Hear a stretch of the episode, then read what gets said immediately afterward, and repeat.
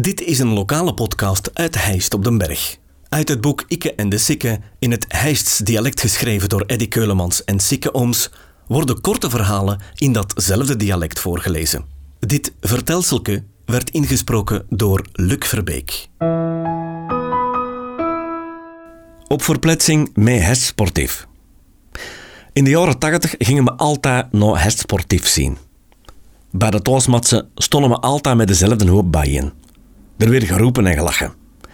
De arbiter en de linnekesmannen die haan dikjes de pees bescheten. En als er bij een tegenstrever een rosse op de plan stond, dan kreeg die ook het een en ander na zijn kop. Als de supporters van de tegenpartij dan ook nog eens iets terugriepen, dan was onze zondag geslaagd. En als er al eens een zwette medemensen op de plan stond, dan was de regel dat de ene tegen de andere zei: Er stond een neger op de plan, ik zal het hem ze wazen. In die tijd was neger nog geen scheldwoord. En toen werd er ook nog niet gezeverd over Zwette Piet. Ik herinner me nog van als ik een jaar of tien was, dat er toen rond de plan in de Bergstraat een zwette mens met bezen rondging. De chef. En die riep dan, bomma, bomma, goefe, dikke tetta, dikke billa. Bomma's, dat waren van die zwette bezen. Als je er een paar van op had, dan zag heel kwijk zo zwet als een hoed. Maar dat bleef bij roepen en lachen. En als dan toch eens de bekken uit de hand liep, dan werd dat meestal met een kwinkslag opgelost. Als we op verpletsing moesten spelen, dan rijden we altijd met vijf man naar de mats.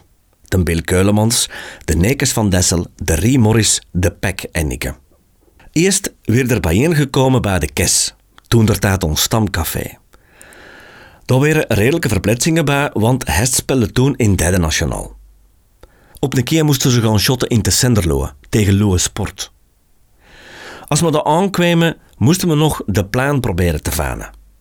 We rijden de terp en daar was zo een metteke en ik zag daar aan een caféke een bord hangen in den anker. Ik dacht, dat moet ik onthaven. Iets van boten en water, dat heb ik altijd interessant gevonden. Na de mat rijden we terug richting huis. Maar Bill die vroeg naar mij of dat ik in de geburen geen goest aan mijn wist. De maand travauwerk kwam ik zo wat overal in het land en ik wist toen redelijk wat kroesjes. Want als de zo'n Seikers, maar een baas toen, een wegbeschrijving gaf om naar de een of andere travauterrein, dan was dat altijd zo van, aan de café van de Stella naar links, dan hadden dat stammeneken van de Lamot. Dan moeten wij links en dan 100 meter voorbij dat kabardoeske van de hoogte rechts en dan zedder. Ik zei tegen de mannen dat er op plenken in Tessenderlo een goed stammeneken was, den anker. Wel stoppen daar en gelijk dat we binnengingen liep de bil recht naar de toiletten die hij moest pissen. Achter de toog stonden twee madammekes. Een tweeling, denk ik. En die waren samengeteld dicht bij de 200 jaar oud. Wel, bestelden alle vier een pinke en ineens zei de ha, wij zelf. Dat is juist uit een bak en ha, hebben een stuk in zijn kloten. Zelfs hebben we er wij wat prullen mee. Ten Dessel was direct mee en die antwoordde: Ja, en als hem dan wij in het vechten slaagt, dan stemmen slecht getrokken. Want je weet, dat is een halve zot als hem zat is. Ten Bill die was toen nog zo nuchter als een pasgeboren jonk en die kwam zonder dat hem van toeten of blazen wist, met een grote naar met zijn lange frak en zijn klak uit de pisaan en die vroeg aan een van die wefkes Geeft mij dat eens een pinke, mijn zuske?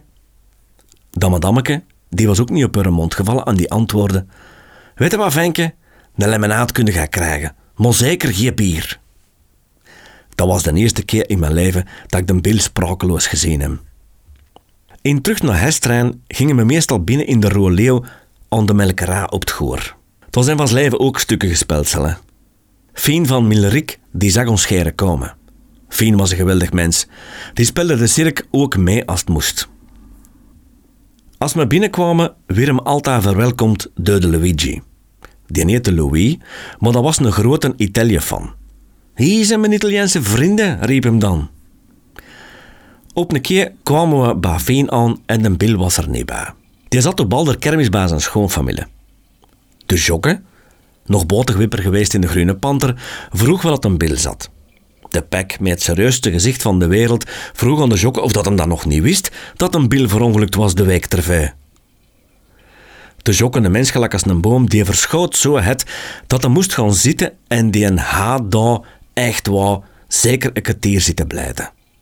Veertien dagen daarna kwamen we wij bij Feen binnen en de Bill was er terug bij. De pek die stond onder een toog met een grote pint in zijn allen en ineens kwam de jokken van de pisaan. Die ziet een bil staan, wel eens schieten allemaal in de lach en de jokke die roept Godverdomme pek, ga zo volle leugenaar. En die stamt de pek zo wenzig onder zijn gat dat een halve meter van de grond ging.